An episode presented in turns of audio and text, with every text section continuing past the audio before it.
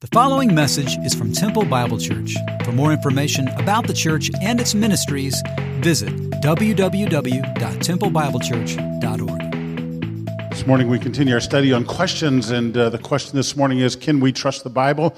Uh, we have a friend of mine, Dan Wallace. Dan is a senior research professor at Dallas Seminary. Uh, he has a wife, Patty, four sons Noah, Benjamin, Andrew, and Zachary. Andrew and Zachary, or twins A and Z uh, the Alpha and Omega, he said. Uh, they named him that way. So uh, we're grateful for that, and a Labrador Retriever. So as he's coming up, would you welcome Dan Wallace, my uh, friend? As Dan is coming up, I want to do two things. First of all, uh, Bill and Christy Bowers, would you guys stand up? These are our missionaries in the Middle East. Let's give them a warm TBC welcome. Thank you guys for serving the Savior. I'm not sure if Mark and Mariana Lanford are here this morning. Mark and Mariana, are you, you guys out there? They are also missionaries in the Middle East. They are back in the States. And uh, many of you guys continue, we continue to fight. We continue to pray. Uh, you know my status. And uh, you can read about it in the bulletin. We recognize we serve a great God. I've got a lot of fight in me. And uh, we're going to seek to serve the Savior. Thank you. But I'm also I am also submissive to the will of the Father. And uh, so we're going to follow him. We're going to uh, exalt him every single day.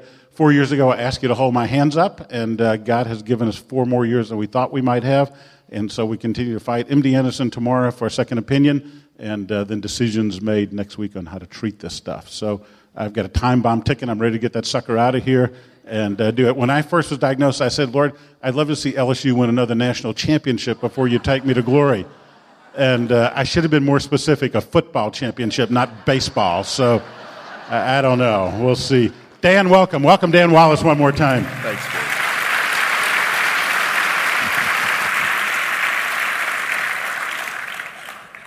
Good morning.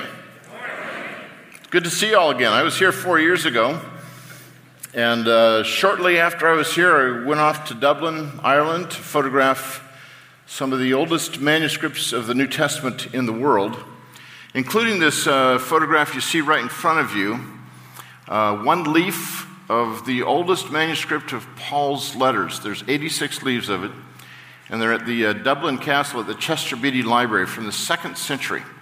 Remarkable. Uh, so we, we photographed these, and uh, my uh, institute, which is known as the Center for the Study of New Testament Manuscripts, we're making them we're getting them published in three volume set later, later in the year, in, in about a year, so that the whole world can see these things. Gary, thank you for that introduction. I, I appreciate all, that you made up about my children's names. Um, Noah, Ben, Andrew, and Zachary. A to Z, Alpha to Omega. I, I don't know where you got any of that because you got all their names wrong. Every single one. But you, you don't listen very well. Just like when you were my student, you still don't. I know, I know. Our, our boys, my wife and I have been married 43 years, and we.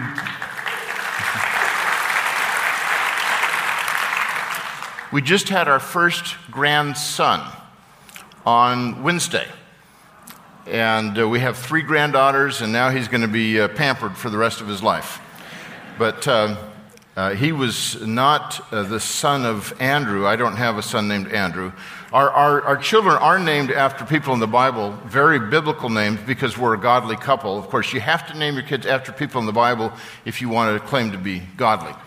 Um, but all of them are named after characters in Revelation chapter 6 death, pestilence, famine, and disease.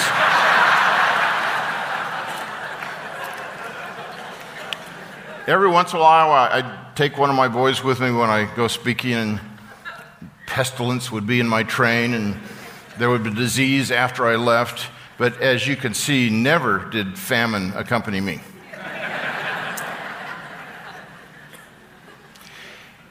The question I want to ask today is how badly did the scri- scribes corrupt the New Testament? It's not a question of whether they corrupted the New Testament. We didn't get our Bibles faxed from heaven to us, put on a printing press so there were no changes whatsoever. They were hand copied for centuries until 1516, our first printed Greek New Testament was published. Up until then, it was all handwritten copies, letter by letter, word by word. And it would typically take a scribe about a year to copy out an entire New Testament. There were mistakes. There's always going to be mistakes because they were done uh, by human beings. They would get fatigued, careless. They had poor hearing at times, poor eyesight, sloppy penmanship sometimes. And at other times, they even deliberately changed the text. But the question we have to ask is how badly did they corrupt the New Testament? That's a question that's being answered by a lot of folks today. And I want to give you just a sample of, of three or four quotes to begin with, and then show you what the real evidence is. Let me begin with a quotation from Kurt Eichenwald uh, in Newsweek. This came out, notice, December 23rd in Newsweek, 2014. The Bible, so misunderstood, it's a sin. Skeptics love to get things published in magazines and newspapers, on TV, always right around Christmas time and Easter about the Christian faith and how Jesus really wasn't raised from the dead. And uh, the, there's all sorts of myths about his birth and about the Bible. And so this, the timing of this was no accident. Now, Newsweek presents things as fact. They often uh, offer opinions, but this was meant to be a sober, serious article, and yet it's frankly one of the most ridiculous assertions that I've ever seen made about the Bible. In his section, Playing Telephone with the Word of God, Eichenwald introduces this section on textual criticism, which is the field of trying to determine the exact wording of the original text of some document. In my case, the New Testament is what I, I, I work on uh, and uh, to do it by examination of the existing manuscripts. So he introduces this with this title, Playing Telephone with the Word of God. Now, what he has to say is a statement that is, I'd say, the worst kind of falsehood, in part because it's made by somebody who knows absolutely nothing of this topic, and because he takes uh, scholars at what they've said and then exaggerates their claims. So, ironically, you all know what the telephone game is. Ironically, what Eichenwald does in this, in this statement is he has just played the telephone game where he garbled the message, even though he's claiming that's what's happened with the Bible. Here's the statement No television preacher has ever read the Bible. Neither has any evangelical politician. Well, that may be the case. Um, neither has the Pope. Neither have I, and neither have you. Is this a revelation to you? You've never read the Bible? At best, at best, we've all read a bad translation. A translation of translations, of translations, of hand copied copies of copies of copies of copies, and on and on hundreds of times. So, at best, we have a third generation translation that's terrible copied from another bad translation, copied from another bad translation, and then it goes back to the original text, but still it's copied hundreds of times before we get to see any of these copies. Well, let's see if this is true. But I also want to reveal the source where Eichenwald got this information. He is certainly not a biblical scholar, he's a journalist. But atheists are also joining the chorus. You may not have heard of C.J. Werleman interesting fellow. He wrote, he likes to write books with provocative titles like Jesus Lied, He Was Only Human. And he has Jesus hooked up to a lie detector test here. Uh, his first book was God Hates You, Hate Him Back. Now, Werleman is an atheist. Isn't that an ironic title for an atheist? Doesn't he really mean nothing hates you, hate nothing back? I mean, just seems kind of strange. Well, here's what Werleman has to say in this one we do not have any of the original manuscripts of the Bible. The originals are lost. So far, he's absolutely correct. We don't know when, and we don't know by whom. Agreed. What we have are copies of copies. I also would agree with that. In some instances, the copies are 20th generation copies. He made that one up out of thin air. That's, there's no basis whatsoever for that kind of a copy or a statement unless we're talking about the later copies when we still have the earlier copies of those. Now, it's not just uh, atheists and journalists, but uh, Muslims are also uh, joining the choir. This is M.M. al-Azami, who's one of the most a popular British Muslim apologists. And uh, he wrote a book called The History of the Quranic Text from Revelation to Compilation. And he compares it with the Old and New Testament. So, in a statement here about the copying of the text and the corruption of the text, he says The Orthodox Church, being the sect which eventually established supremacy over all the others, and what he means is the Bible you're reading today is based on this particular group that has destroyed the other groups that had a different uh, copy of Scripture uh, stood in fervent opposition to various ideas, also known as heresies, which were in circulation. These included adoptionism, the notion that Jesus was not God but a man, Docetism, the opposite view that he was God and not man, and separationism, that the divine and human elements of Jesus Christ were two separate beings. In each case, this sect, the one that would rise to become the Orthodox Church, deliberately corrupted the scriptures so as to reflect its own theological visions of Christ while demolishing that of all rival sects. You may have heard that some people have, have argued that Emperor Constantine in the fourth century invented the deity of Christ. And I'll actually show you a quote that suggests that a little bit later. But these, these myths are promoted as though they're truth and today I want to lay out some of the evidence for you. I don't want to just say, well, believe me, don't believe them. I'm going to show you some evidence. But here's the, the starting question that I ask, and that is where in the world did these non biblical scholars get their information? Well, they get it from biblical scholars who write popular books. And by far, the most influential of these is Misquoting Jesus by Bart Ehrman. Bart Ehrman is a Wheaton graduate. Moody Bible Institute graduate. He went to Princeton Seminary for his master's and doctorate.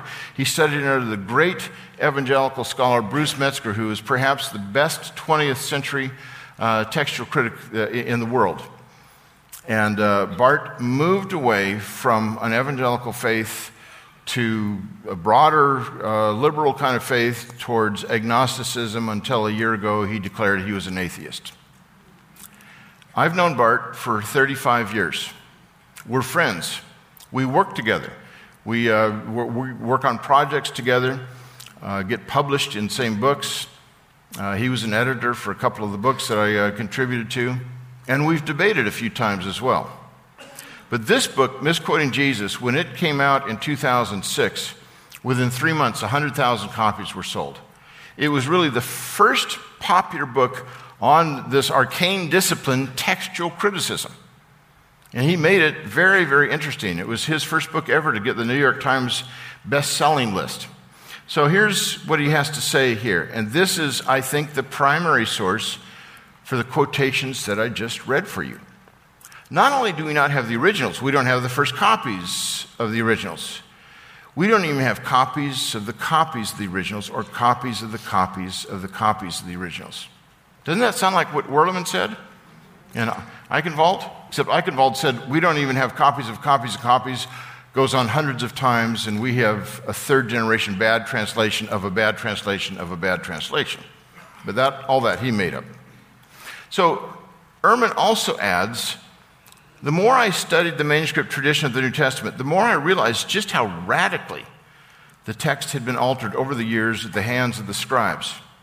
It would be wrong to say, as people sometimes do, that the changes in our text have no real bearing on what the texts mean or on the theological conclusions that one draws from them. This sounds like M.M. al-Azami, that the, the early church has radically changed the text. We can't possibly get back to the original. Well, as I get into the, the details here, I want to suggest that there are two attitudes that we must avoid. Some of you here are not Christians.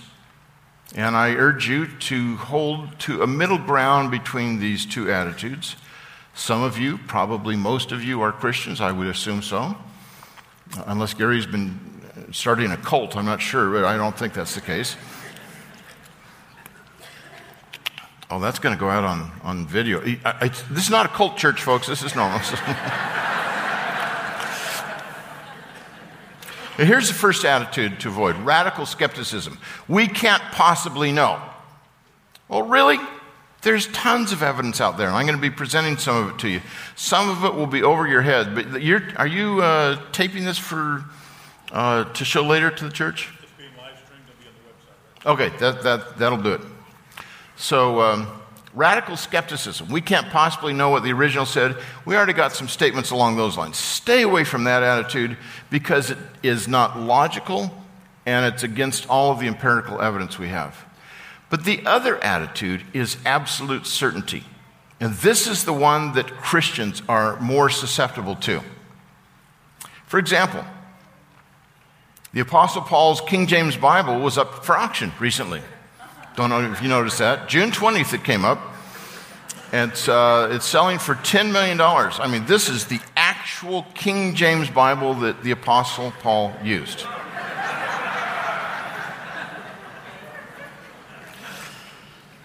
Sometimes in Arkansas, when I speak about uh, this topic, I, I, talk to some folks. Well, you know, if the King James is good enough for Paul, it's good enough for me, and, the, and they're serious. And so uh, we just have to start talking about some other topic.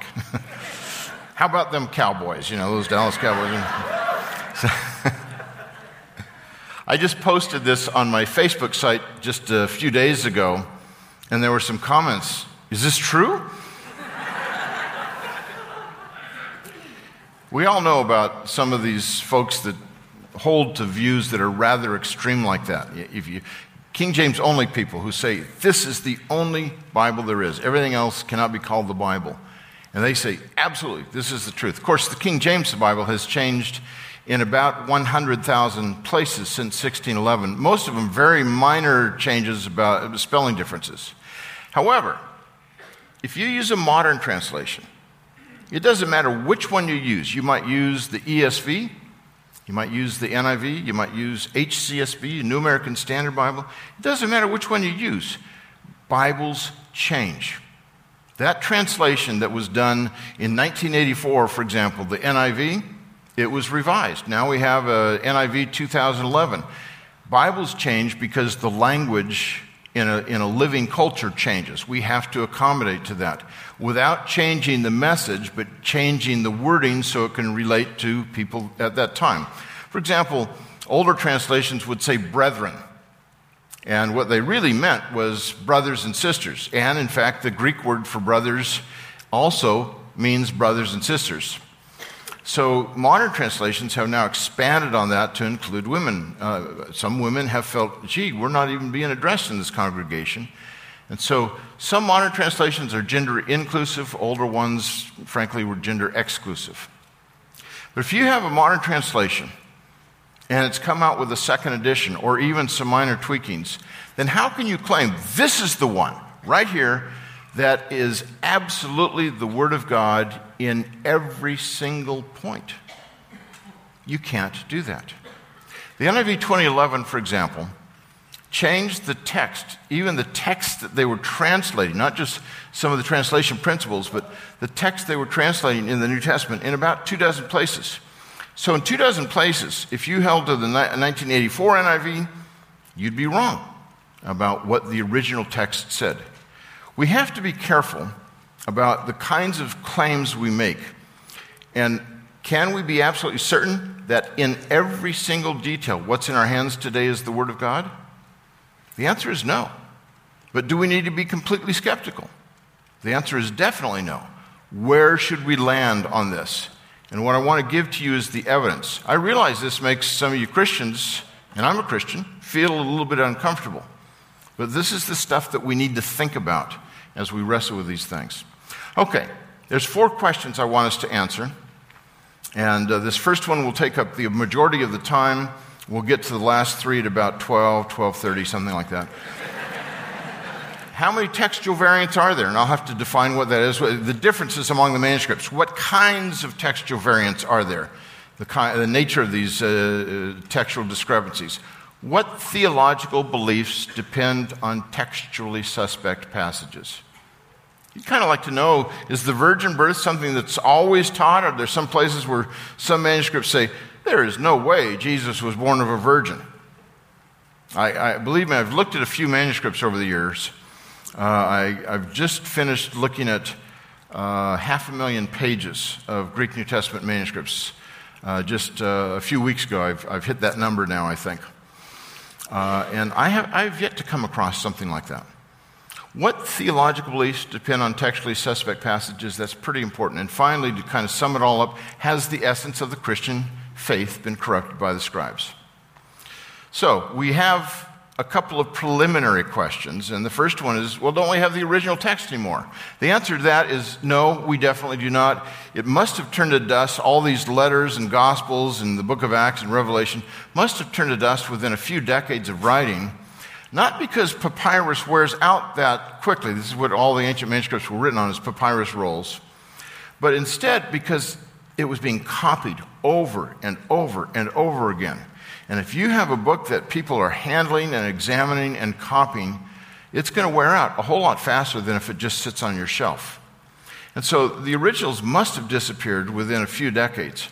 Well, okay, so we don't have the original text, but what about the copies? Don't they agree with each other? Therefore, we can say this is what the original text said. No. All the manuscripts disagree with each other. You take the two most closely related manuscripts from the first 800 years of the, of the Christian era, they have between six and 10 differences per chapter. That's per chapter. You extrapolate that out over the whole New Testament, that, that would be about 2,000 differences. And those are the two most closely related manuscripts.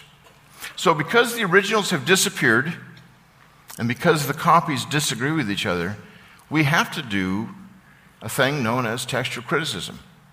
And the one to blame here is God. He's put us in this situation. And you have to ask yourself, why has he done that? Why didn't he just preserve the originals? Okay, well, that's the, the area we're going to get into. But here's uh, another preliminary question What is a textual variant? It's any place among the manuscripts in which there is variation in wording, including word order, omission or addition of words, even spelling differences. All these count as textual variants. Now, how many variants do we actually have among our manuscripts? Here's a way to put it into perspective. Bart Ehrman likes to use this, it's a great illustration. We have about 140,000 words in the Greek New Testament. To be more precise, we have 138,162. That won't be on the test, though. How many variants do we have? Well, about 400,000 was the most, or a, a, a, good recent estimate. Until an article came out two years ago by one of my students who went on to get his PhD at Cambridge University, and he upped the ante. He said now it's about half a million. Traitor. So, um, still a fine evangelical, still believes in the Word of God. How can he do that with all these variants? You got three or four variants on average for every word in the New Testament? Well, we might as well just pitch the faith and go do something else, right? This is uh, about as much as you get from the skeptics. Look at all these variants. How can you possibly get back to the original? Well, now I want to start giving you a positive message. Or it looks like my time's up. Maybe let's just close in prayer, shall we? All right. The reason we have a lot of textual variants is that we have a lot of manuscripts. If the New Testament existed in just one copy today, it would not disagree with itself, so there'd be no variance. As soon as you add a second copy, now there's variance. What if you had copies that were written at the same time? What if I dictated to this congregation, say, Paul's letter to Philemon, and then I gathered up all of your copies and examined them? I bet I could reconstruct the original text of Philemon pretty easily, even though almost all of you would have mistakes, or say even the Gospel of Matthew. I'd be able to do it because I can con- compare these contemporary uh, copies and see the kinds of accidental errors that were made, the kinds of intentional errors. But if you have more copies, you have a better chance of recovering the original. In the year 1707, a scholar by the name of John Mills, working at Oxford University, had spent his entire adult life, 30 years, going through as many Greek New Testament manuscripts and quotations by church fathers and ancient translations as he possibly could. And he put together a text where he listed all of these textual variants. He came up with 30,000 textual variants. This is uh, back in 1707. Well, John Mill timed his book to come out at exactly the right time because two weeks to the day he died after that. The reason that's the right time is now he doesn't have to deal with all of his critics. And, and he had plenty. Roman Catholics were laughing at this, saying, Look, you guys have a paper pope and he has footnotes. How do we know when he's speaking ex cathedra? And Protestants were saying, What John Mill did was the work of the devil. Historical research is the work of the devil? Well, that's, that's, that's the work of God. That's what we need to be doing. The incarnation of Jesus Christ gives us a methodological imperative to examine the data precisely because he became man in space time history, we have the permission and the right and the necessity to examine the data for ourselves rather than just take it by faith. Seven, uh, six years after John Mill wrote this, Richard Bentley defended it, and he is universally known as a great textual critic hundreds of years ahead of his time. He said if there had been but one manuscript of the Greek New Testament at the restoration of learning about two centuries ago, then we would have had no various readings at all. And with the text being in a better condition then than it is now, that we have 30,000 variant readings, it is good, therefore, to have more anchors than one, and another manuscript to join the first would give more security, a more authority as well as security. Bentley had less than 100 manuscripts and he found 30,000 variants. This is a significant point. Uh, what, or, I mean, uh, had that. Bentley said, even with all these variants, that doesn't hurt the faith. It actually strengthens it because it helps us to recover the original wording. Well, what kind of numbers are we dealing with? It has been said that New Testament scholars are dealing with an embarrassment of riches, while scholars of other classical texts are dealing with a dearth of evidence. In terms of Greek manuscripts, that's what the New Testament was originally written in, we have 5,843. And by the way, the average size Greek New Testament is more than 450 pages long. That's the average size. But I need to give a little correction, and you're the first ones to hear this correction because I was just in Greece a couple weeks ago. It was my 29th trip. And um, I've never gone for vacation there. I hear it's a wonderful place. Uh, but I, I, go to monasteries and libraries and things. But uh, in the last two and a half years, we've discovered 22 more Greek New Testament manuscripts, my, my institute has. And I discovered one in a monastery that uh, I'll let out later. But now you know the latest numbers are 5,865. Now, let's say sometime this week you're at Starbucks and a skeptic engages you in conversation, and they say, Okay, I know that there are 5,843 manuscripts of the Greek New Testament. That probably won't happen, but you can correct them say, No, no, no, actually, there's 5,865. You need to keep up with your data. So, my, my institute, CSNTM, has discovered 92 manuscripts in the last 15 years, which is more than all the rest of the institutes in the, in the world have discovered. God has blessed this tiny institute, and it's starting to ha- stand at the head of the stream of all future translations of the New Testament because we take photographs of these manuscripts and uh, give them freely to scholars. If we didn't have any Greek New Testament manuscripts, we'd still have translations in a variety of languages. We have over 10,000 of the New Testament translated into Latin. Other ancient versions, we have manuscripts in Georgian, Coptic, Syriac, Gothic, Armenian, Arabic, uh, Old Church Slavonic, and the best minimal evidence, uh, minimal numbers about 5,000 to 10,000. So, among all these, these witnesses, these copies of the New Testament, we have between 20 and 25,000 handwritten copies of the New Testament. And by the way, we are not relying on a translation of a translation of a translation of the Greek. We are relying on the Greek directly. So that shows that Eichenwald doesn't really know what he's talking about, at least on one level. If you had a magic wand and could erase all these manuscripts in a fell swoop, we still would not be left without a witness. And that's because of church fathers who quoted the text starting in the late first century all the way through the 13th. And we are still tabulating how many times they quoted the New Testament and how much they had to say. I think uh, there's this institute in Beuron, Germany, that's doing it. They have gone through maybe the sixth century. They've got a long, long way to go. But the quotations from the New Testament by the church fathers come so far to well over a million. Now, there's 7,941 verses in the New Testament, so I don't know how many that makes uh, these quotations come to, but typically they're about a verse or half a verse long. But the point is that you could construct virtually the entire New Testament many, many times over just from the quotations by the church fathers. That's pretty amazing, isn't it? Now, just a real a one slide segue. This is the center I've been talking about Center for the Study of New Testament Manuscripts. And it, we have a website. Now, you don't need to write any of this down because you'll remember it from this. It's a website where we are making the images free for all and free for all time. We've got half a million pages of manuscripts that we've digitized on there using state of the art equipment.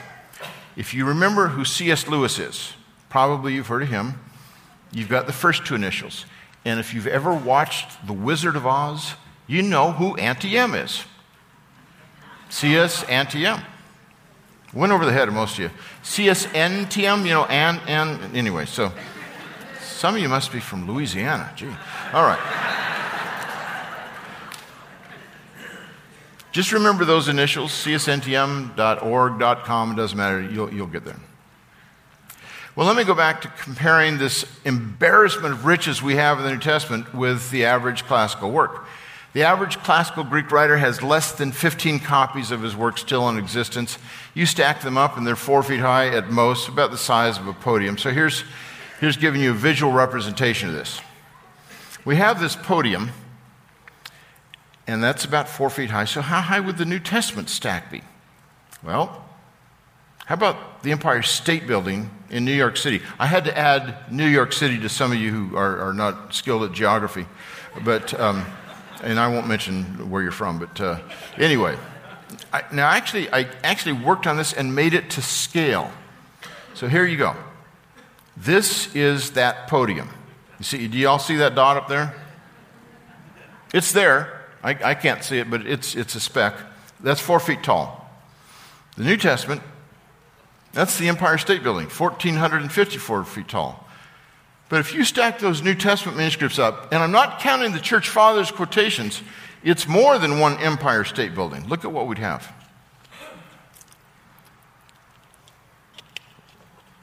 It's four and a half of these puppies. 6,600 feet tall.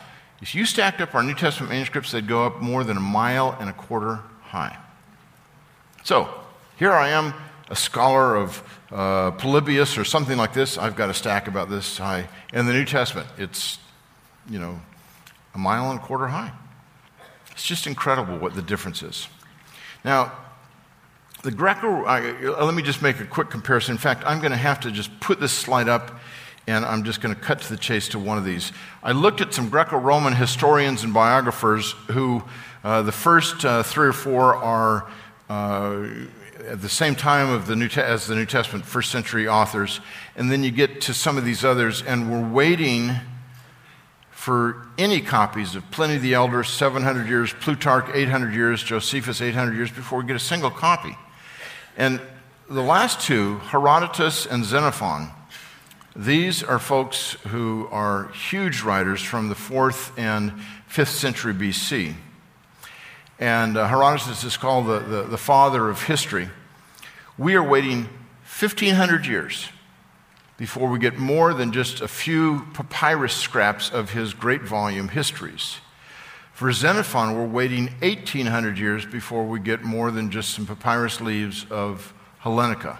Certainly not nearly enough to put much of it together. Now, if the New Testament was waiting that long before we had any copies, that would be like saying, we've just got a, a, few scraps of papyrus until the time that the Wright brothers invented the airplane. Then I think skeptics might have a point. You know, you guys, you say you go back, have the original Testament, our earliest manuscripts are from 1903. Yeah, that would be a problem. And yet, for the scholars of Xenophon, that's all they have. And they say, we think it's pretty close. So at least let's compare apples with apples when we're looking at the data. Does this make sense to y'all? I know this is a lot to digest. Uh, I apologize for that. Most of this won't be on the test, I don't think. You're going to make it kind of simple three point question. 33 points of the, quest, of the grade based on each, something like that. So, uh, well, let me talk to you briefly about the date of New Testament manuscripts. And I'm just going to talk to you about our earliest discovery. It's known as P52, papyrus number 52. This was discovered in 1934 in a shoebox by C.H. Roberts studying at uh, Manchester University in England. His predecessor had been working through a number of papyri, and when he finally quit, he left these uh, manuscripts for uh, Roberts to continue to look at. And he looked at this scrap, it's the size of a credit card, very tiny scrap. And he looked at it, and on one side it had John chapter 18, this side, verses 31 through 33, at least parts of it. And on the back side, John 18, 37 and 38. Well, that told him that this manuscript was not written on a scroll, it was written on a codex. A codex is our modern form of book. It's bound on one side. You have cut pages. You know, all your Bibles are a codex, not a scroll. Nobody, I didn't see anybody bring a scroll into church. The codex form was invented in the late first century. We don't know who invented it, but for the next 500 years, 94% of all Christian manuscripts were written on a codex. 13% of all non Christian manuscripts were written on a codex for the, for the next 500 years. So, for the only time in the history of the Christian church, we were actually ahead of the technological curve. But at least we were. And so the rest of the world caught up. When he saw this, he said, Oh my gosh, this is a, a, an early codex. He sent photographs to three leading scholars in Europe, said, What date would you give to this? And every one of them said, No later than AD 150, as early as 100. A fourth said, It might be in the 90s of the first century. Well, there had been a scholar 90 years earlier, a German scholar, who said, John's gospel can't be dated any earlier than AD 160, and he opted for 170 on the basis of philosophical constructs, not on the basis of evidence. Here's an ounce of evidence that proved that ton of speculation dead wrong. In fact, I'd say that for the most part, here's, here's what I learned growing up in, in, in Newport Beach. The surf in Dallas is terrible, by the way. But. Um, my teachers used to say, generally speaking, the original of a document is written before copies of the document. Is that kind of what you're taught here, too? It sent two tons of German scholarship that had held sway over Europe to the flames. So, here's the point an ounce of evidence is worth a pound of presumption. Let's deal with the evidence. Let's not deal with speculation. We have evidence on our side we have history on our side. This is the most complicated slide I'm going to show you, and I'm going to, I won't even uh, explain it. We have lots and lots of manuscripts. Starting in the second century, we have a thousand by the time we get to the 10th century, and the average classical author doesn't even have, uh, in 2,000 years, doesn't have what we have in 200 years. And we're waiting about uh, 500 to 1,000 years before we get a single copy of these classical authors. Okay, has the Bible been translated and retranslated so many times that we don't know what it originally said? Obviously, we can't say that because we're not basing it just on these translations. The King James, for example, was based essentially on eight Greek manuscripts. Today we have 5,800 plus. The oldest was 11th century. We still have those same manuscripts, by the way. They don't get copied and then destroyed. We still have them. And our manuscripts now go back to the second century. So the bottom line is, as time goes on, we are getting closer and closer to the original text. Now, that was our first question, the rest of them we got to really move on. You guys are asking too many questions, so try to hustle. What kinds of textual variants are there? Well, 99% of them make absolutely no difference at all. For example, there's differences in spelling.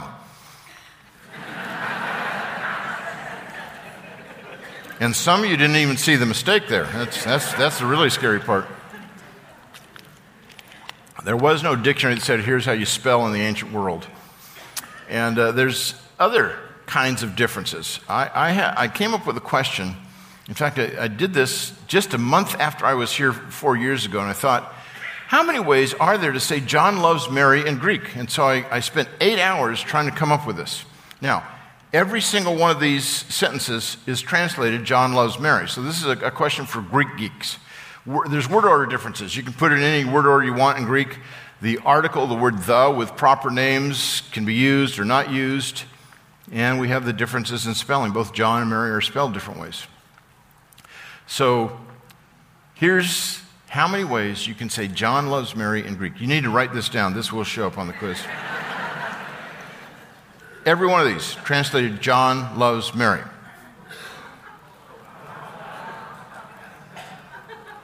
I hope you appreciate that. It did take eight hours. and I had to work through, make sure no duplicates. Now, with conjunctions that are often untranslated, there's more ways to do it. Come on. 384 ways. I quit at that point. I felt I kind of proved my point. There's still more ways. It's not all the ways to say John loves Mary in Greek. Other legitimate word orders swell the numbers to over 500, and a different verb for loves mushrooms the numbers to nearly 1,200. What's the point of all this? Well, Bart Ehrman said we could go on nearly forever talking about specific places in which the texts of the New Testament came to be changed either accidentally or intentionally. The example, examples are not just in the hundreds, but in the thousands. That is absolutely true and totally irrelevant because they're of this sort.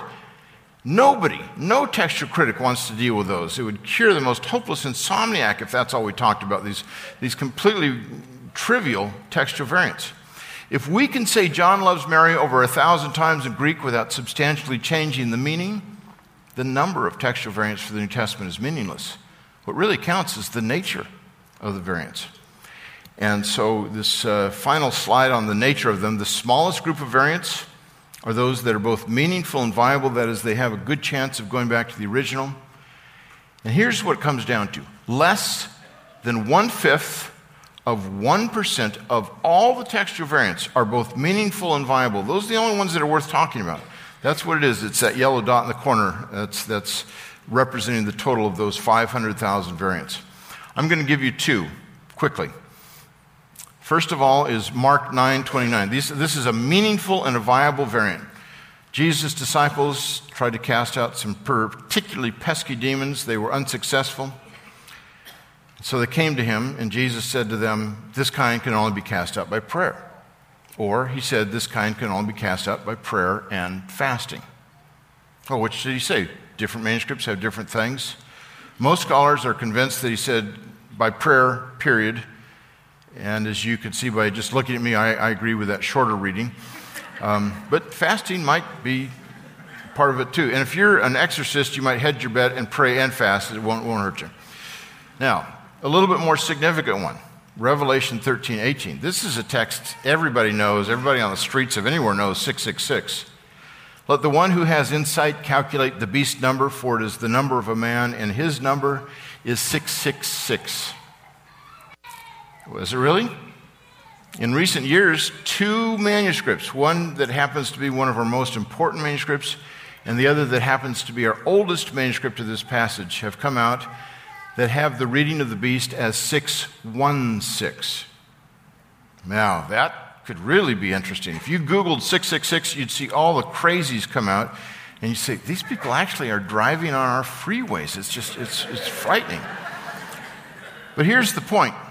Most scholars, even after they've examined this evidence, say the number of the beast, we think it's 666.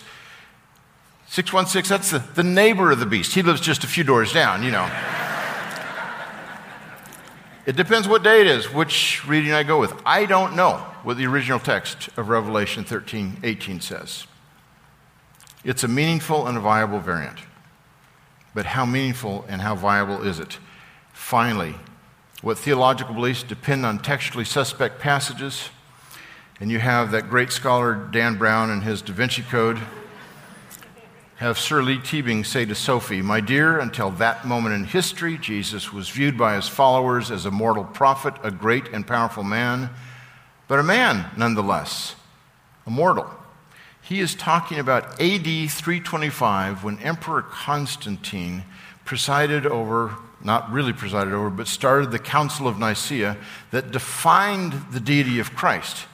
But what Dan Brown is trying to argue, and many people believe, is that Constantine invented the deity of Christ. Nobody thought of Jesus as deity until then. Remember how I told you an ounce of evidence is worth a pound of presumption? Here's an ounce of evidence. It's our earliest manuscript of John 1 1 uh, that we have from AD 200. And uh, it's a very well known verse. Read along with me if you would. Uh, it says, In the beginning was the Word, and the Word was with God, and the Word was God. Just like every other manuscript says. No matter what language, no matter what age, they all say the same thing. Now, this was written about 125 years before the Council of Nicaea. It's kind of hard to make the assertion that Constantine invented the deity of Christ unless he was maybe 175 years old at that council and he had invented it back here. No, it, it just doesn't stick. The deity of Christ was absolutely established, and to make those kinds of ridiculous claims that Constantine invented the deity of Christ, and yet that kind of stuff people actually believe, it's because they haven't looked at the evidence. Every single manuscript of John's gospel, no matter the date or the language, says virtually the same thing in John 1 1 Jesus is unequivocally called God. The same can be said for the major passages that affirm his deity, his virgin birth, his sinlessness, his death on a cross, bodily resurrection, second coming, and so on. Now, to wrap up, has the essence of the Christian faith been corrupted by the scribes? Let me give you two quotes and then we'll, we'll call it quits. And Gary, I apologize for going a little bit too long. Next time I'll go a little bit longer. 80 years ago, Sir Frederick Kenyon, who was a great paleographer, that means he, he, he studies these ancient manuscripts and just knows them very, very well, um, published a book called The Story of the Bible. And he says, It is reassuring at the end to find that the general result of all these discoveries and all this study is to strengthen the proof of the authenticity of the scriptures and our conviction that we have in our hands in substantial integrity the veritable Word of God. Notice he didn't say we have in our hands in every single particular, but in substantial integrity, and that should be good enough. There are places we're not sure, but most places, and the crucial places, it doesn't, it doesn't, they don't get affected. Now, it's not just a Christian like Sir Frederick Kenyon who said it, not just somebody who said it 80 years ago, Finally, I want to quote Bart Ehrman, the man whose works have been used to drive hundreds of thousands of people away from the faith. This is the appendix to his paperback version of Misquoting Jesus. He was asked, Why do you believe these core tenets of Christian orthodoxy to be in jeopardy based on the scribal errors you discovered in the biblical manuscripts? Ehrman was just kind of summarizing this. And what he had to say is mind boggling. Essential Christian beliefs are not affected by textual variants in the manuscript tradition of the New Testament. Wow, that's kind of different from what it seemed like he was saying earlier. I couldn't agree with him more. And every time we've debated, I've ended with this quote from Bart. Now, let me conclude with an unnatural segue, and that is a polar bear attacks a man in Canada, totally irrelevant to what we're talking about. Bystanders do nothing, and the media didn't even report the event. I want you to close your eyes for just a second and imagine what this polar bear attack looks like. Nobody's closing their eyes. Come on, do this. Okay. Now you can open your eyes.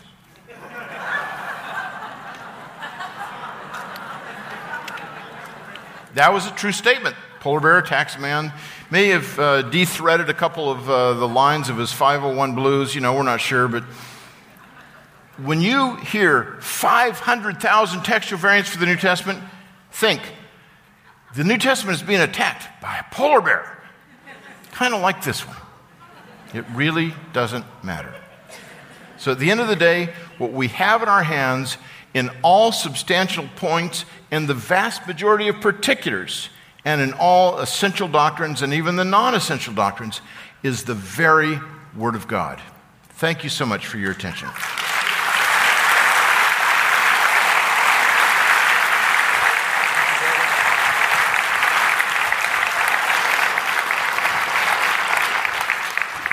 Thank you, brother. We appreciate that. Man, you ho- I hope you walk out of here with greater confidence of what God has given you. Amen. Now, you know, after four years of Dallas Seminary, I lost my hair too. what a delight. What a delight to be able to walk out and say, Thank God for His Word. Amen.